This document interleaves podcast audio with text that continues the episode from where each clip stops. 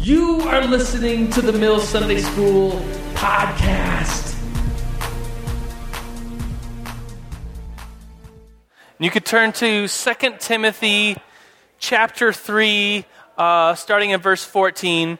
This is actually the passage we started off this uh, month with. If you know anything about Sunday school, you might know that we do topics by month. And so earlier this month, we started off reading 2 Timothy 3 14 through 16, which includes this very famous verse, which is 2 Timothy 3.16, which we'll get to in a second. But I actually turn there. I'll give you another minute to uh, find it in your own Bibles, or if you use an app, that is perfectly fine too. But I want, you, want to get you into the habit of actually turning into your own texts, whether it is a book form or an app form. Um, and so turn there. 2 Timothy 3, uh, verse 14. This is Paul's letter to Timothy, and he says, but as for you, so he's talking about Timothy, and Timothy grew up uh, knowing the scriptures, because here's what it says. Continue in what you have learned and become convinced of, because you know those from whom you've learned it, and how from infancy you have known the Holy Scriptures Think about that. From a, as the time Timothy was a child, he grew up knowing the Holy Scriptures, the Old Testament, and, and, and learning it and memorizing it. And so, how cool is it when, some of us have, have been Christians our whole life and have been studying the Scriptures our whole life? That's a great thing. So, um, from infancy, you have known the Holy Scriptures, which are able to make you wise for salvation through the faith in Jesus Christ. And then this verse, the, the famous verse all Scripture is God breathed and useful for teaching, correcting, rebuking, and training in righteousness, so the servant of God may be thoroughly equipped for every good work. Let's pray this morning. God, we do thank you for Scripture and the books that we have in the Bible. God, we thank you that we could read them and reread them and know what is true by um, studying your words and, and the stories about you on this earth as Jesus and the stories about you and your faithfulness for, for uh, all of time. So, God, we praise your holy name. We worship you, praise you. And everybody screamed, Amen. So, this month we are talking about the Apocrypha, and we've come a long ways. If you've been around for this month or, or have been podcasting, we, we podcast our Sunday school talks, you know that we have come a long way. We, we started off this month kind of having to um, just begin with an introduction of what the Apocrypha is, because I imagine some of you came in here thinking, oh, the Apocrypha, aren't those those satanic books, or aren't those those witchcraft books, or aren't those the books that, you know, Satan inspired or something? You just have these ideas and thoughts about, ooh, it's, it's secret, it's hidden, it's the Apocrypha, it must be evil. And we talked about how, well, no, those books aren't evil. They're, they're books that uh, have been left out of the Bible or have been taken out of the Bible because in some ways there was questions about their authenticity there was questions about their sacredness. And so the church, the early church and the church through time, picked books that, that were in fact inspired and passed them on and copied them. And we talked about the formation of the canon. And so this month, we talked a lot more, I think, maybe going into this month, um, than you would have thought. We talked a lot more about the actual books that are in the Bible the 66 books, the 39 Old Testament, the 27 New Testament books. We talked a lot about um, how we got these books and compared them with the books that have been left out. We call those books the apocryphal books in some way. Um, and so, why did we do that? Why did we talk more about the Bible than the Apocrypha on a month called the Apocrypha? And it comes down to one of the first meetings we had um, at my house. The, the Mill Sunday School leadership team got together and we were talking through the month and what we we're going to talk about. And my friend Chris said, Hey, you should mention the analogy that. Uh, counterfeit money, uh, if you want to know what counterfeit money is compared to uh, the, the real money, then what you do as a banker, as a teller, you spend more time just with the real thing. You, do, you don't study the, the, the fake things, you study the real things, and you get really familiar with them. And over time, you will just know when you see something that is counterfeit when it's when it's not right. Because there's so many ways to counterfeit bills. If you i was i was for this analogy i was looking on the internet uh, for how to counterfeit money. So maybe the fbi will show up at my house. I don't know. Um, but it only took 10 minutes to know that even those you know when you uh, you have like a big bill like i, I always pay with big bills like hundreds and 50 that's all i carry you know because i'm rich. Um, i'm kidding by the way. You're just, anyways. Um, but if you ever pay with a big bill, they have those little markers and they like mark it and they hold it up. And there's even ways to get around that. I, I mean, a 10 minute search on YouTube or, uh, or Google will tell you this, so it's not like I'm giving secrets of the federal government out. But you just take a like a five dollar bill and you bleach it with bleach, or you put it in brake cleaner, and it, all the all the ink comes off. Then you put it through a printer, and you print instead of a five, you print a hundred dollar bill on it, and then those pins will, will work just fine because it's the actual paper. And so the the ways of counterfeiting bills, um, and it's I found a stat that said that one percent of all bills are out there are counterfeit bills. I was like, that was kind of surprised. I thought that number would be much lower. Um, but anyways, um, the, the, the fact that you can counterfeit bills, the fact that you can fool someone fairly easy, makes tellers and bankers, uh, they have to be aware of that. And they have to be aware that uh, a piece of paper with, with a $100 print on it is not a $100 bill if it hasn't been printed by the U.S. Treasury. So, anyways, going back to why I mentioned this is that bankers and tellers, they will study the real thing and they will go, they, they spend lots and lots of time uh, counting and, and, and touching and, and, and flipping through the real bills so that when a fake is introduced, they will know it right away. They will feel the difference. They will see that the, just the subtle differences. And it's much more of an art form than, than maybe a, a mathematical science formula. So, anyways, um, that is why we talked more this month about how we did get the canon, the books that are in the context of Scripture, than some of the books that are apocryphal.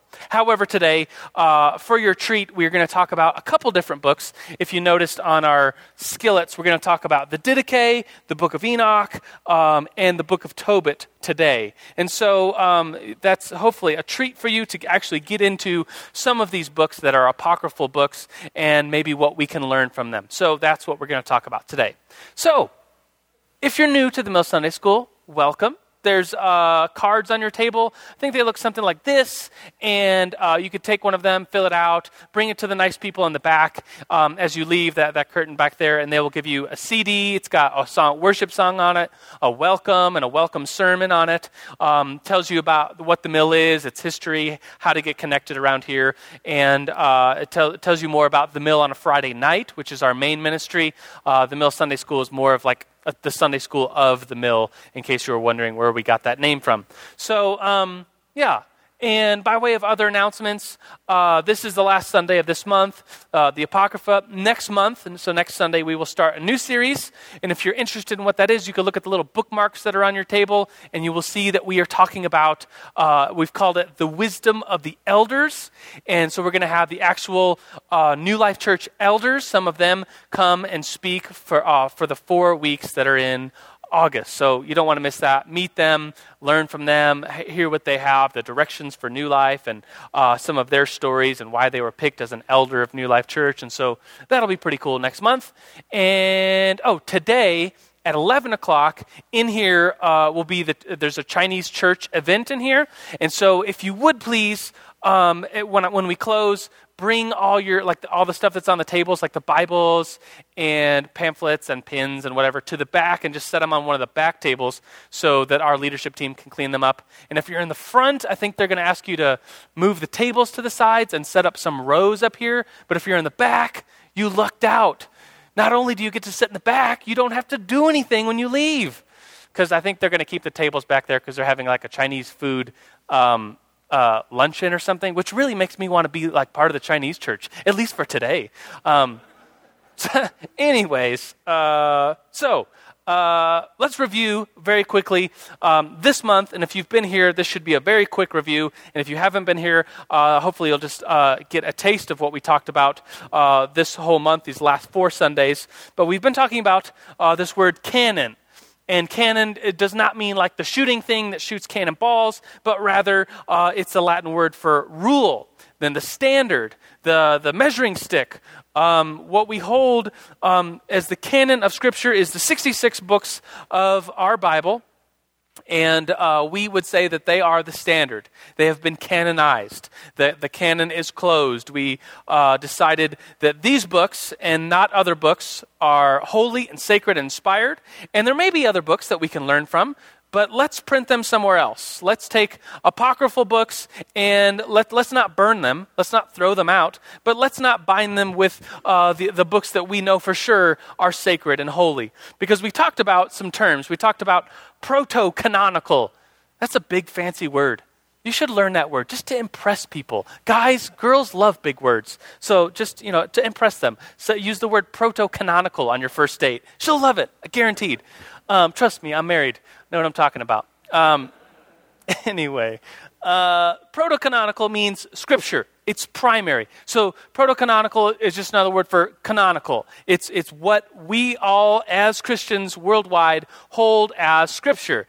And then there's some books that we would label as deuterocanonical, and the, the Catholic Church would, would label the Apocrypha as deuterocanonical. They, if you want to impress a Catholic person, you shouldn't refer to the books that, have, that we have taken out of the Old Testament as Apocrypha you should refer to it as deuterocanonical, because if a Catholic knows what they're talking about, that's what they would refer to it as. Uh, the seven books that the Catholic Church has that we do not have, they're all Old Testament books, by the way, are deuterocanonical, and they're secondary to Scripture. And we, as Protestants, um, thinking and making decisions as a church, we're like, hey, why are we printing Deutero secondary to the canon books into the Bible? And so, roughly around the time of Martin Luther, um, people got the idea of let, us take those seven books and then uh, make a section of scripture and, and call it apocrypha and, and, so it's old testament apocrypha new testament. And then later in time um, as printers would, would print bibles um, the apocrypha was removed altogether. And this, this greater idea of this like well these are deuterocanonical these are secondary to scripture let's print them somewhere else. Let's not print them with the sacredness of Scripture. Um, let's print them somewhere else. Let's rather be safe than sorry. The, the ancient saying um, is let's not mix gall and honey. Let's not mix like, like vinegar, bitter, with honey. Let's keep the honey here and the vinegar here, and let's not mix them, is this, this bigger idea that we have in the early church of that we even have early church fathers saying things like, yeah, let's not mix these books and the books that we know to be true.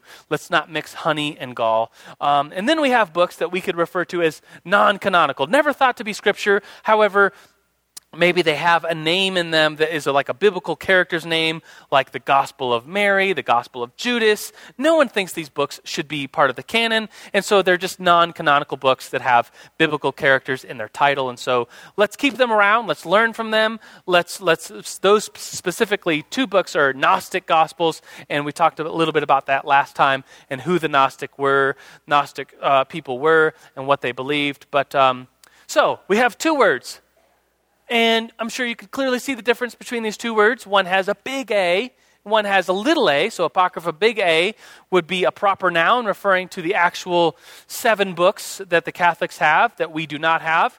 And then the little a apocrypha is just a general list of, oh, anything that uh, could in any sense be thought of as either a part of the Jewish uh, uh, writings or a part of the early Christian writings, someone could call as this general term, little a apocrypha. And so there would be Old Testament and New Testament, little a apocryphal books.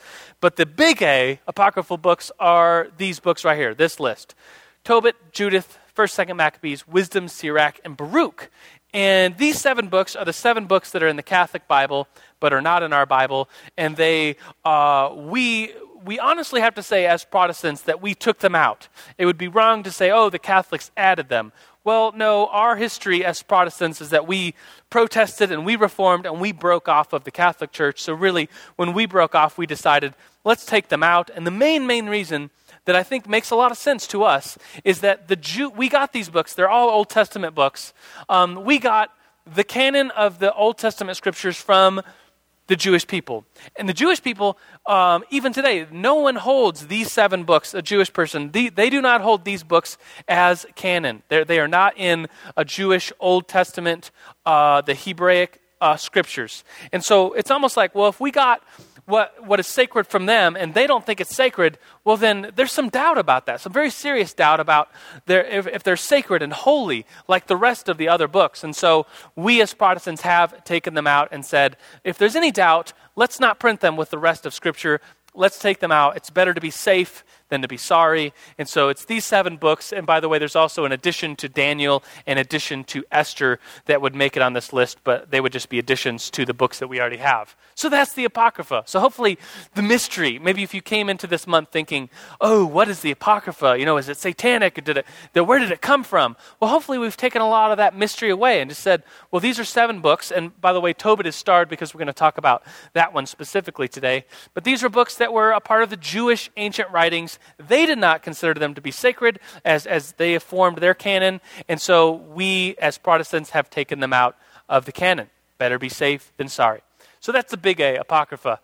Little a Apocrypha, just this general list of any type of book that could be considered, oh, a lost book of the Bible or a forgotten book of the Bible. And there's so many. I mean, you could, you, any ancient Christian or semi Christian writing could fall into the, the category of little a apocrypha. It really does, it's kind of this word that's lost its bite in a sense because it's so broad and, and doesn't really have a, a, straight meaning. It's just a general list of books that did not make it into the context of Scripture.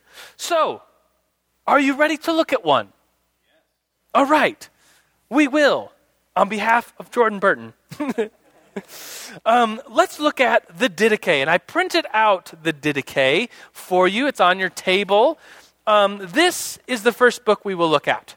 Uh, and we'll spend just a little bit of time here. Uh, the word Didache means the teaching or the training. And uh, we think it comes from uh, the early church potentially around 100s AD. However, it could have been written a little before that, could have been written a little after that. But uh, it is a non canonical book. No one, there's not a church that I'm aware of anywhere, no denomination, no sect of Christianity anywhere, thinks that the Didache, this book, uh, should be in to the context of Scripture. Of course, it, if it did, it would be a New Testament, not an Old Testament book. But no one anywhere, as far as denominations and groups and sects of Christianity, no one thinks that this book should be in their Scripture. No one uses it alongside of the New Testament uh, as a holy, sacred book.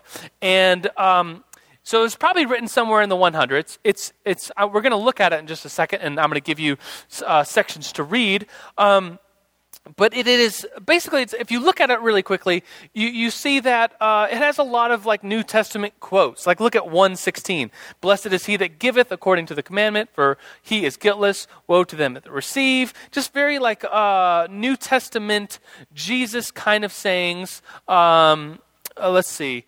Uh, abstain from fleshly and bodily lust uh, uh, God made thee, um, just things that you would think that, oh, these, these were early Christian sayings. These are sayings that were, have been directly copied from some of the Gospels, like the words of Jesus himself.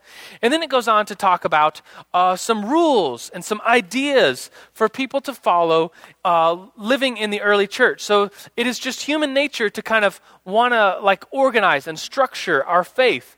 And so in the early church, we have this writing that, that teachers and people were like, well, how do we baptize someone? Well, th- there's, there's some, some words about how to baptize someone in the Didache.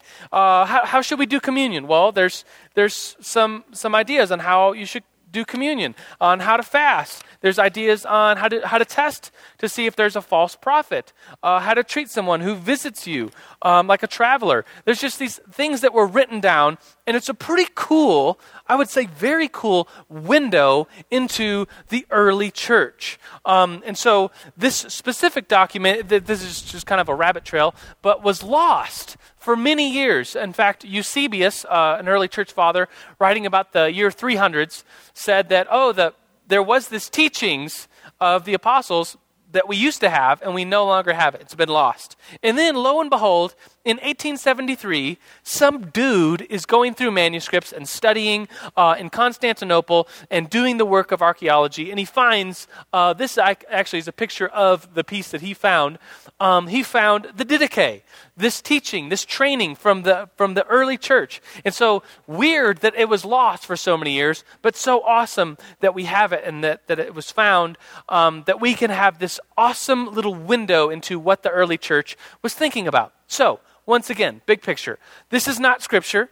this is a pretty awesome window into looking at what the early church thought. And so we're going to look at some of the things they said, and you might disagree with, like, wow, I, I, I, wouldn't do it that way, or man, that seems like a pretty strict rule. We in the church later have, have loosened up on that rule, and maybe we're more strict on some other things. But um, yeah, so let's see what they have to say. So, this, once again, it's the it's the teachings, the training of the, the, apostles. And by the way, it's probably not the original 12 apostles, it's the teachings of those people that were apostles probably after the, the first 12, like Paul mentions the other apostles. Uh, and so it's probably written around 100s AD. And so I have a discussion question for you. I want you to actually look at it, uh, get into groups uh, at your tables. Maybe it's all stapled together, but if you want, you could like rip it apart and, and hand it out. Um, to people, and I want you to, as a group, um, maybe pick one of the topics. And so I've listed the topics that uh, the, the Didache mentions and, and the references uh, abortion, how to baptize, how to fast, how to pray, communion, testing a false pro- prophet, or how to treat travelers. And so pick one as a group and look at it, see what they have to say, talk about it. If you get done with that, then pick another one and see what the Didache has. Um, ready, get set, go. Yeah, let's go through some of these. Um, raise your hand if you were just found it interesting and what the early church thought and did. It's just like this is different than how we would do it. Yeah, um, the first one is quite interesting though. Abortion, but we think it's uh, like a controversy today, and it's like, oh, that's that's a really big deal to us as American Christians living in 2012. But it obviously was somewhat of an issue back in the 100s AD because uh, 2 2 of the Didache says, Thou shalt not murder a child by abortion nor killing them when born. So I imagine this, this Gentile, this pagan culture had these ideas of if the child had defects or if the child uh, wasn't the sex, like boy or girl, that you wanted, then there was probably these groups of people that would kill them. And so the, so the, the, the teaching says, don't do that. Um, how to baptize. Did anyone look at that one? How many groups look at how to baptize? cool. Um, did you think it was interesting that they said it's better to do it in living water, meaning like a river, but if you don't have a, running water, then it's better to baptize in cold than in warm water. Isn't that an interesting, look? like the early church for some reason was like, let's baptize them in cold instead of warm water. But have, has anyone ever been baptized here at New Life Church? Was the water cold or warm? It was really warm, like surprising, like, whoa, this is like hot tub warm. Sweet. Um, so anyway, so for us, at New, like if, it, and this, we just have to take this for what it is like if we think about like oh the early church had it all together. The early church is this golden age of church. The early church did nothing wrong well hello like read your new testament. Paul slams the early church. You foolish galatians. You uh, the first corinthians. Like why are the divisions among you? So by the way the early church did not all have it right. And so reading this is we have to take it for what it is. It's it's the early church's opinions on some pretty specific things whereas we are entitled to our opinions so at new life we're perfectly okay with disagreeing with this and saying, oh, the Didache says better in cold than in warm. But at New Life, we're like, well, why make people suffer, especially like in the winter? Like, why baptize them in cold water when the warm water, you're just another you know, spigot? Why not turn on the warm instead of punishing people, making it harder for them? So, anyways, uh, I thought this one was funny. Did anybody look at the days of fasting? Which days you're supposed to fast on? I found that interesting. Um, it says, uh, do not fast like the hypocrites, for they fast on the second and fifth day of the week, which would be Sunday was probably the first day of the week. Sabbath would be the last, Saturday would be the last day. So the second and fifth, so it'd be Monday and Thursday. Is that right? So, so don't fast on those days like the hypocrites, but fast on the fourth and the sixth day. It's like, really? Like that's when the hypocrites were fast? Like that doesn't have any context to me. And, and what? I don't know. Whatever. Um, how to pray. Did anyone look at how to pray? They said, you know, pray the, basically it's pray the Lord's Prayer and pray it three times a day, which is just very different than, like if someone up came up to me and said, Joe, how should I pray? Uh, I don't think I would say, well, say the Lord's Prayer three times a day. I would say, well, um, you know, pray through the scriptures. You know, may, maybe uh, pray the Lord's Prayer. That, that's great. But maybe come to the, the World Prayer Center, uh, come to the Furnace Prayer Meeting, see how they pray. Uh, it's just maybe different, a different style is all we're looking at here. Communion, um, and then it talks about. Uh, did anyone else think it was interesting that it says, uh, verse 9, or chapter 9, uh, verse 10 says, Do not anyone let anyone eat or drink of the Eucharist Thanksgiving, but they that have been baptized into the Lord's name.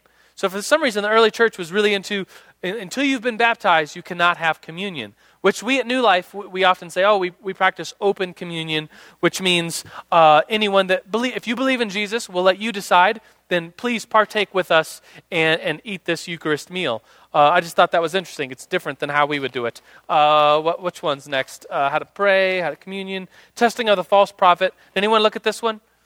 I thought that one was fascinating because it's, it's the main thing was listen to what they say, test it, um, but as soon as they ask for money, you will know that they are a false prophet. So if like someone comes in, it's like, hey, I got some words for the Lord, and you're like, oh, great, thanks, man. And then as soon as they're like, hey, man, can I have five bucks for lunch? You're like, nope, you must be a false prophet because if you're a, real prophets don't ask for money. And so obviously in this time, uh, the, the, time of the Didache, as well as today. Like there are Christians and Christian leaders who are corrupted and greedy and who will ask for money. I think, like just randomly, what if we thought, what if we used the Didache for how to test a false prophet and we watched some of our TV evangelist preachers? Yikes. Like, listen to them. As soon as they ask for money, flip the channel. They are false prophets. I don't know. It's just an idea I had. Uh, it's not my idea. It comes from the Didache, so take it for what it is. Anyways, uh, last one, how to treat travelers. I just thought this was interesting. Pretty much take them into your home, but it says something like, um, like only let them stay like three days. I can't find it. Uh, so it said somewhere, only let them stay three days. Like, and so the saying is still true that uh, that uh, friends staying at your house as well as fish start to stink after three days. Have you heard that before?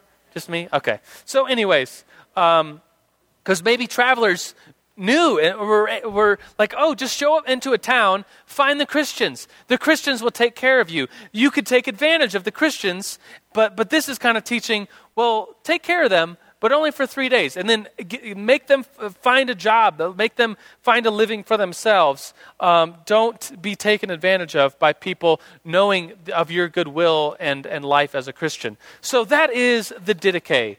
Are you ready to hear about another book? So we're totally changing gears now, and we're going to go to an Old Testament deuterocanonical book called the Book of Enoch. Does that sound exciting? Okay, Aaron Higgins, come on up here. This talk, I asked Aaron Higgins to uh, research and give us a talk on the book of Enoch.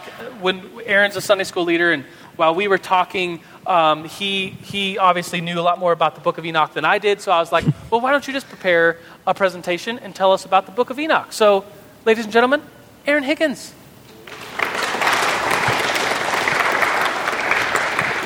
Okay, a quick show of hands here. Who has read the book of Enoch? Wow. Hey, that, that's, that's impressive. That's more than I thought there would be. Uh, so, those of you who don't know who Enoch is, uh, you may not have uh, read Genesis. Uh, so, who is Enoch? He appears in the Genesis genealogy, uh, as it's referred to as.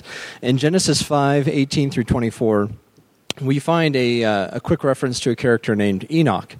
Uh, uh, more or less in summary, he's the uh, great to the sixth power grandson of Adam, so he's seventh generation human, and uh, the great grandfather to Noah. The brief reference talks about that he, Enoch, walked with God and was no more. essentially, God took him away. Enoch never died. Uh, he apparently was an extremely faithful man. Uh, this awesome painting uh, shows Enoch floating on some clouds with people. Not exactly sure what's going on there. Uh, but, but Enoch apparently was such a holy man that God didn't want him to die. Well, that left a lot of unanswered questions. Such a brief reference to Enoch either inspired people to get creative or perhaps there really was a book. If you have read Enoch, you've most likely read just First Enoch. Uh, the books of Enoch are actually comprised of three books Enoch's 1, 2, and 3. Uh, the oldest being First Enoch. Uh, the oldest fragment that we have was written around 300 BC. Uh, the claims within it uh, make it appear to be older. Uh, there are actually Old Testament books that are older that seem to reference Enoch in passing, more or less paraphrasing what's written or basing some of their ideas off of Enoch. Uh, Second Enoch and Third Enoch are both uh, definitely not any sort of debate about them uh, being considered to be any sort of canon or deuterocanonical. Uh, uh. Uh, First Enoch, though, is it's an interesting animal. It's actually split into five distinct subbooks. Uh, there's the Book of Watchers, which is the longest section, the Book of Parables of Enoch, also called the Similitudes of Enoch, the astronomical book, also called the Book of Luminaries, the Book of Dream Visions, or the, just the Book of Dreams, and the Epistle of Enoch. So, what about Enoch? Uh, I think anytime you talk about extra biblical or extra canonical books, Enoch always seems to emerge. Uh, and the reason for that is actually in the New Testament, there's two uh, direct references to Enoch. Uh, first is in Jude uh, 14 through 15. It says, Enoch, the seventh from Adam, prophesied about them. See, the Lord is coming with thousands upon thousands of his holy ones to judge everyone and to convict all of them of their ungodly acts they have committed in their ungodliness and all the defiant words ungodly sinners have spoken against him. That comes from Enoch 1 9. And then in Hebrews it says, By faith Enoch was taken from this life, so that he does, did not experience death. He could not be found because God had taken him away. For be, before he was taken, he was commended as one who pleased God. Uh, and First Peter even paraphrases Enoch. Uh, if you uh, look up uh, 1 Peter 3 19 through 20 and compare it to Enoch uh, 21 6, you'll see that it's uh, more or less uh, like what most college kids do with uh, Wikipedia entries. Come on, it was a joke. Uh, and, and, then, and then the, the other support is the early church fathers actually reference it a lot. Uh, Justin Martyr, I'm sure you've heard of him. Uh, Clement of Alexandria, uh, and Origen, uh, very heavy hitters in the early church. Uh, make references to Enoch. Now, the interesting part is, and I w- I won't go into great detail on what their references are, it's mostly in the Book of Watchers. And that's really the, the part that most people debate cl- most about. It is the oldest part. Um, we believe it is older, we just don't have any source material for it. And when the early church fathers like Tertullian, when he quotes it, he only quotes from Book of Watchers. He doesn't quote from any of the other subsections. And the Dead Sea Scrolls, this is kind of the biggest piece. The Essenes felt that it was important to keep around, and so they included in the Dead Sea Scrolls. Unfortunately, this is all we have if you're familiar with Enoch, it's a pretty long book. It's uh, 108 chapters, if I recall. Uh, this isn't even a full chapter. It's not even full verses. It's just a small fragment. That's all we have. That's the oldest piece. It's dated to around 300 BC. Which leads us to the problems with Enoch. The earliest fragment we have is 300 BC. Uh, if you recall, that was uh, not a time that scriptures were being written. Uh, it's also called the uh, the period of silence. Uh, it's the gap between the Old Testament and the New Testament. Um, authorships are in question. There are completely different styles. All five subbooks. Uh, one's more poetic. Uh, one's more a story. So there's there's issues there. Um, the only complete copies we have is actually written in Ethiopian or or Ge'ez uh, which is a ancient Ethiopian language that only their their church, their priests speak. And there's also some severe contradictions. Um, for example, uh, in the book of Enoch lists the various roles of the archangels. One of them, named Phanuel, has the job of giving salvation. Well, not so much. Another angel named Penemue gives mankind the secrets of wisdom, which corrupts mankind. Uh, we know that mankind was actually corrupted by the serpent in the garden. Uh, at least that's what uh, we believe. Uh, so there's there's some contradictions. Uh, what I found interesting, though, is that one of the um, one of the sub books has a list of rules that are sins, and one of them is if you're writing, it's a sin if it's not spiritual writing. So that text message is a sin.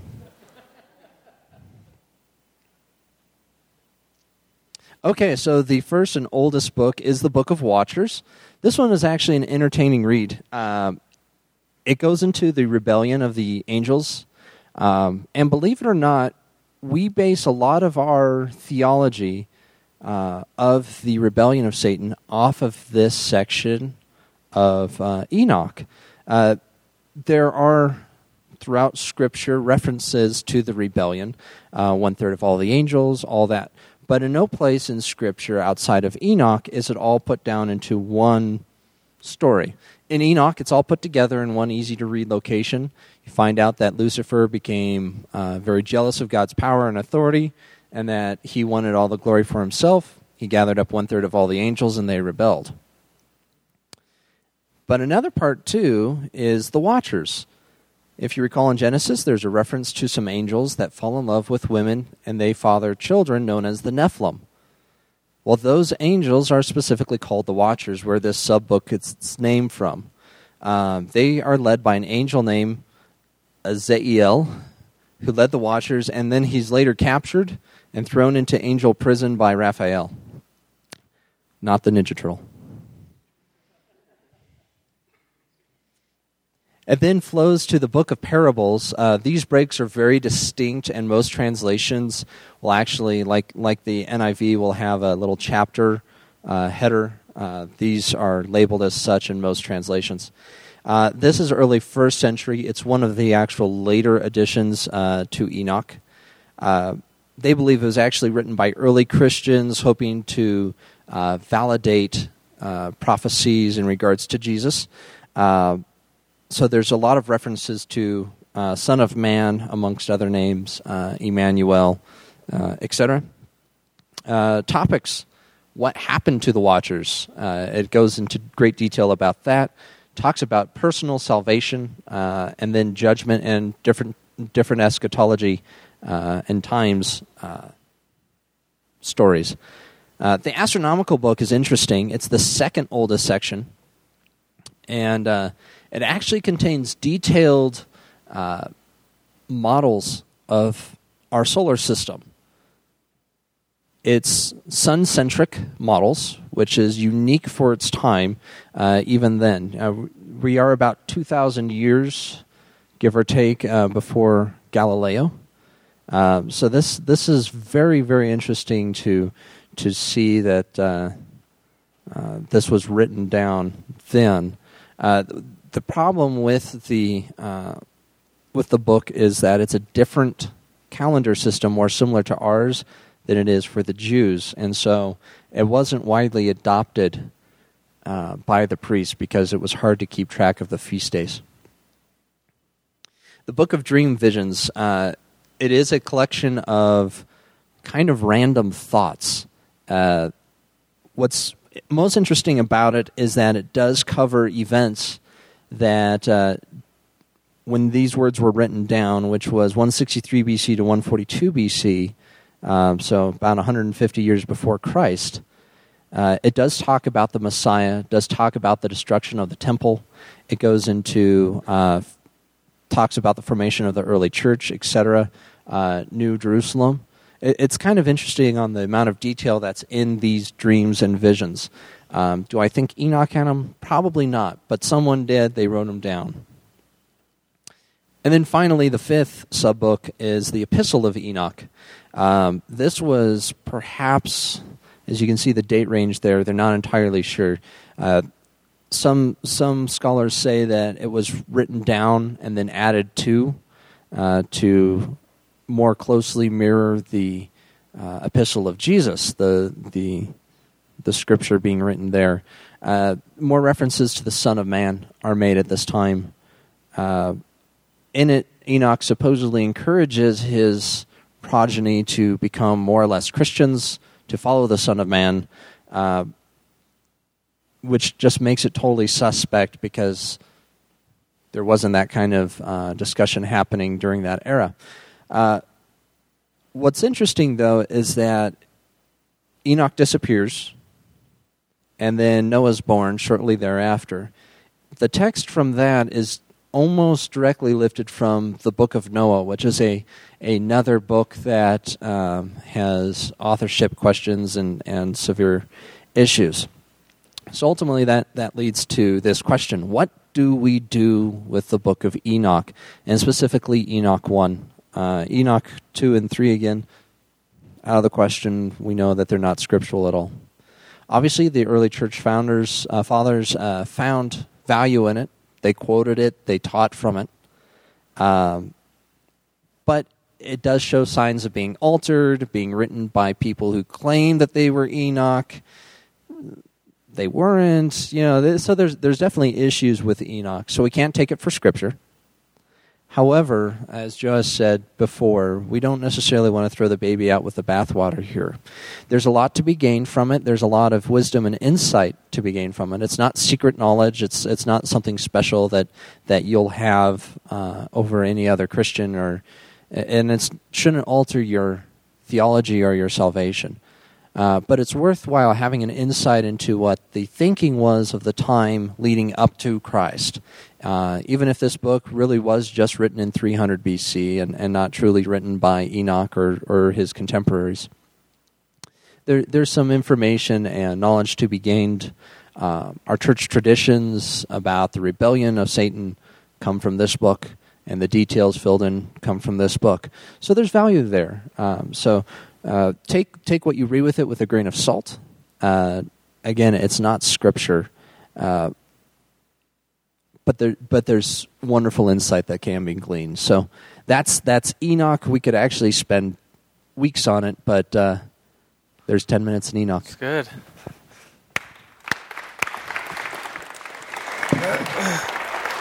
Thank you, Aaron Higgins. Is my mic on? Can you hear me? Check. Okay, I'm good. All right. Shall we talk about another book? The book of Tobit. Okay, all right, let's do that. So, Tobit is another deuterocanonical book. This is one of the seven big A apocryphal books. So, this is a book that if a, a Catholic friend hands you their Bible, you could open it up and you could find this book in it, whereas our Protestant Bibles do not have the book of Tobit in it. And it is a wild story. It is a story, I think, filled with some elements of humor. I imagine the Jewish culture being very um, like uh, oral in their tradition. And so people sitting around a campfire telling this story, I imagine the kids and the immature people around will be giggling at certain scenes, and maybe the adults would be giggling at other scenes. Um, Um, but it's a pretty interesting story.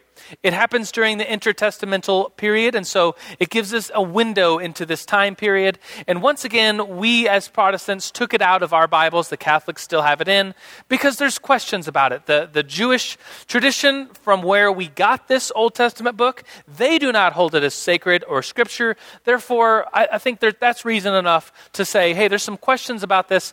Let's, let's label it as Deutero secondary to canon. Let's not print it with our Bibles as Protestants and so we did take this book out. But it's interesting. And here goes the story of Tobit. So Tobit lives uh, during the time of the Assyrian Empire. If you know a little bit about Old Testament history, you know that the Assyrians came and captured the Jewish people, dragging them out of their houses, bringing them to somewhere like the capital of Assyria, Nineveh. And so the book of Tobit, the first part of it at least, is written in first person. And so it's kind of, he kind of brags a little bit. He's like, I, Tobit, walk in the ways of truth and righteousness all my days. I perform many acts of charity. It's like, really? Well, thanks for letting us know. So, anyways, he, kind of brags about himself. But then the story goes on to mention uh, something pretty bad that happens to Tobit. Maybe it's happened to you one day on the beach, but you're lying out uh, in the open, taking a little nap, and then a bird comes along and takes a dump in your eye. I think that's the idea of that. Is, I imagine, so retelling the story in the ancient world, I imagine the kids giggling at the part where Tobit gets pooped on by a bird. And so Tobit goes blind. Too bad for Tobit. But the, the other part of the story is, is about Tobit's son named Tobias. And Tobias likes so so that's Tobit. So Tobit's really only a little a small character in his own book. It's really about Tobias, and Tobias uh, likes a girl. Her name is Sarah, and so Tobias goes to Sarah's uh, father. This is a sketch by Rembrandt. Um, so this is Tobias asking for the hand of Sarah. And so they sit down, they have a meal, and uh, Sarah's father tells Tobias about Sarah's seven previous uh, fiancés who were all killed on the wedding night, kind of like this story. So I married an axe. Anybody remember that from the 90s? Okay, so so all like for some reason all seven, one, two, three, four, five, six, seven previous fiancés were killed on the wedding night by this demon that came out of Sarah. And so Tobias is like, all right, I'll, I'll give it a try. I'll be the eighth. And so the angel Raphael comes to Tobias's aid, and Tobias doesn't know it's Raphael. But Tobias is told by the angel, here's what you need to do go to the river Euphrates and catch a fish, and then gut that fish and then take those guts to your wedding night. Sounds like a great idea, doesn't it? It's like, so I imagine the adults listening to this story around a campfire in the ancient world, we're probably giggling. Like, really? Like, that's what a wedding night looks like? Fish guts and the smells that go along with that? Don't think so. Anyways, uh, Tobias is told by the angel Raphael that if he brings those fish guts to his wedding night uh, bedroom and leaves them out, then that will scare the demon away perfectly good advice to me. Just sounds logical. And so, that, by the way, if you were looking at your skillet and wondering what in the world is this picture of an angel killing a demon and something stinking on the far right, and then a man and a woman and a bed, what is going on here? That's the book of Tobit in a nutshell. Um, whatever. So it works. So the stinking fish guts scare away the demon. Raphael gets the demon, kills it, and they live happily ever after. So that's Tobias and Sarah. Meanwhile, Tobit is still blind. So the angel Raphael says, Hey, remember those stinking, rotting fish guts from your wedding night? Go rub those in your dad's eyes. And they, he does, and Tobit uh, gets his sight restored. And so it's like, excuse me, what is this story? Like, what are we talking about in church right now? Well, this is a book that has been left out of the Bible, and jokingly so, like we would say, yeah, no wonder we took this Bible, uh, this book out of the Bible. It's weird, it's funny, um, it, it is what it is. Um, and so, what can we learn here from the book of Tobit? There's a little picture of the bird that got him. um, what can we learn here? Well, we can learn about what it was like to live in the intertestamental period. We can learn something about the angel and demonology that was forming during the intertestamental time because when we get to Jesus, a huge por- portion of his ministry is casting out demons. And so it's like, well, if you read the Old Testament, you just don't see that many stories. Uh, well, here's one. Here's, here's one in Tobit during the intertestamental period. It was a common thing uh, at the time of Christ for people to be haunted by demons and f- so for them to be rebuked by, by someone. Um, and so here's that. We can learn that, a little window of what it was like to live in the Old uh, intertestamental period. We can learn something about marriage. And I kind of left out a bunch of details as I'm talking quickly to cover this book in time.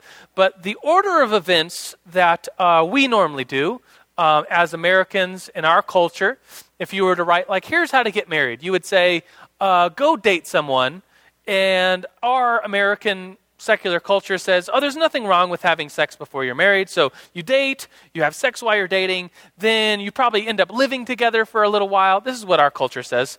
And then you end up uh, sleeping together, of course, while you're living together. And then, uh, then you may, might get engaged.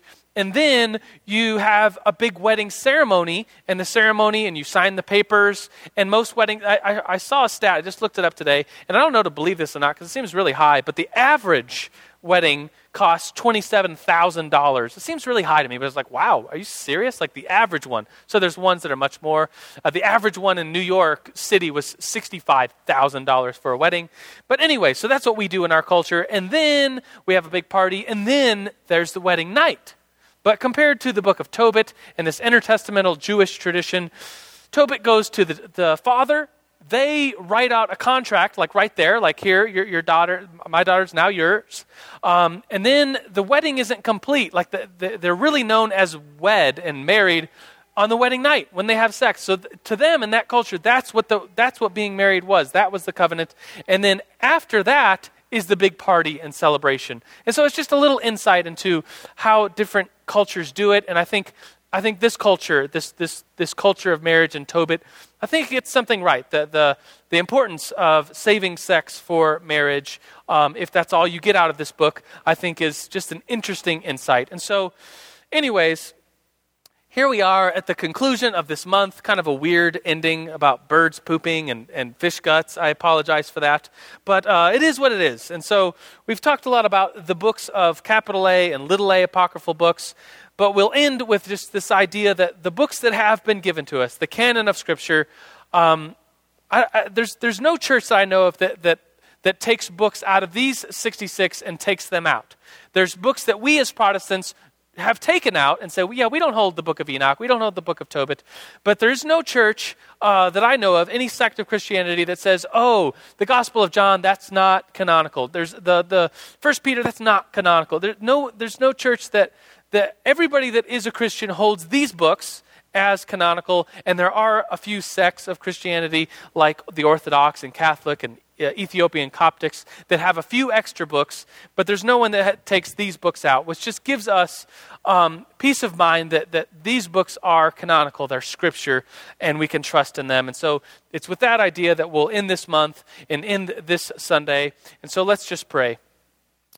Let's clear our minds for a second and, and just say, God, we worship you. We hold you as our God, as the truth in our life. And God, we thank you for giving us the books of the Bible, the canon that we do have and put our faith and trust in, that they're your words, that they're God breathed, that they're um, useful for correcting and teaching and training in righteousness. And so, God, give us um, insight into Scripture. Give us insight into what is true and what is false. God, may we uh, use Scripture as a guide um, for, for you and coming to know who you are. And so, God, we worship you and, and praise you this morning. And everybody said, Amen. Thank you for listening to the Mill Sunday School podcast. You can find more information at www.themillonline.org.